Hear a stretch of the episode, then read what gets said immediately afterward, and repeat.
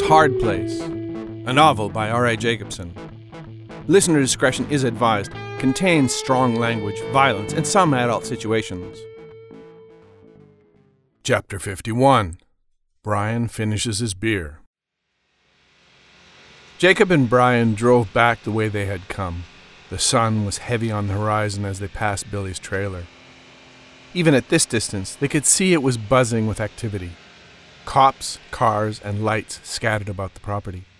They slowed and watched for a minute, saying nothing as they pulled onto the blacktop and accelerated toward the Old Scratch Tavern.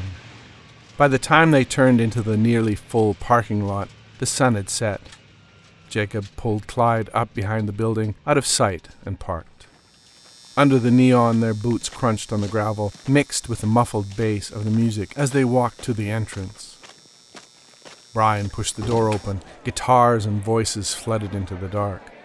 Jacob caught the door and followed Brian in to where Brandy was waving to them. Hey, Jacob! Brian! What's happening? Brandy leaned across the bar as the boys made their way to her. Been a fuck of a day. Jacob slid onto the bar stool as Brandy started pulling them a pint. You sure can fucking say that again, Brandy. Anne's gone. Brian sat beside Jacob and reached for the pint as Brandy set it down in front of him. Anne's gone? Oh no! What the fuck happened? She reached across the bar and touched his hand. It was the judge. He killed her. What the fuck? The judge? She pulled her hand back as if it was stung. You ain't heard nothing about suits or the judge? Jacob asked. Saw Red again a while ago in the mirror. She didn't look happy.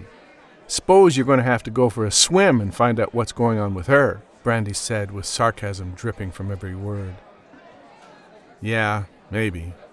But I think I need to have a look at Billy's trailer.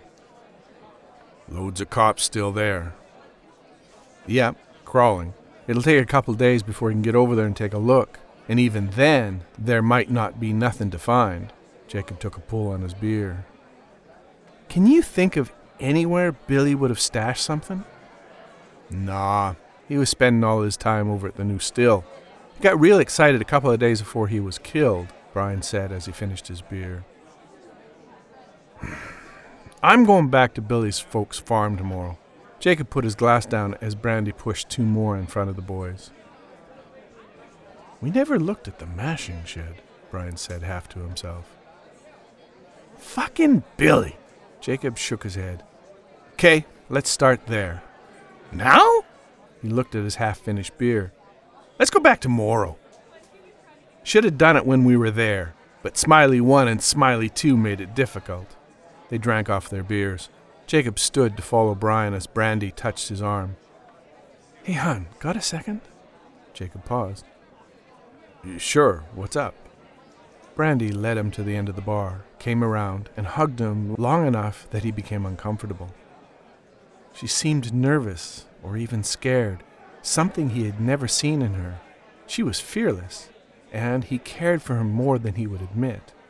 Releasing him, she looked into his eyes, her hand coming up to touch his face.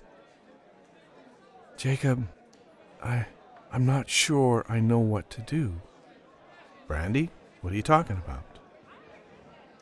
Brandy looked around. Brian had stopped at the door and was waiting for Jacob. My deal is expiring, Jacob. I don't know what I can do. I'm afraid. Brandy, I'm not sure what I can do. I ain't no good at dealing with the judge. But don't go to him, Brandy. He wasn't the answer then, and he ain't the answer now. I need your help, Jacob. She gripped his arm. I need to find a way to fix this. Brandy knew how he felt about the judge, knew how he had waited for weeks at the crossroads with his pa's gun. But the deal is the deal, and the judge never renegotiates. Hey, Jacob, what's going on? Brian called from the door. Brandy and Jacob looked at him. I gotta go. Jacob squeezed her shoulder. We'll talk later about this. Yeah, sure. Later. It was raining when they left the bar, not heavy, but enough that every surface glistened in pink neon.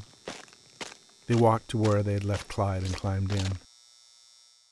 Brian looked through the windshield at the night. He took the strangeness of Clyde's view of the world in stride now, but he was still afraid of the dark. You sure you want to go now?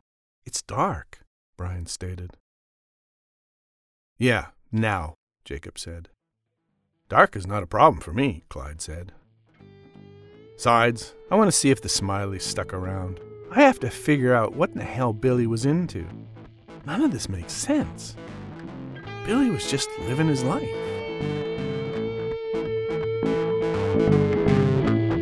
Tune in next Tuesday for Chapter 52 His Battered Hands. Stories from a Hard Place is a narrative podcast. Every Tuesday and Thursday, R.A. Jacobson presents another chapter from Hard Place, read by the author. Opening music by Noah Zachrin. Production copyright by R.A. Jacobson 2022.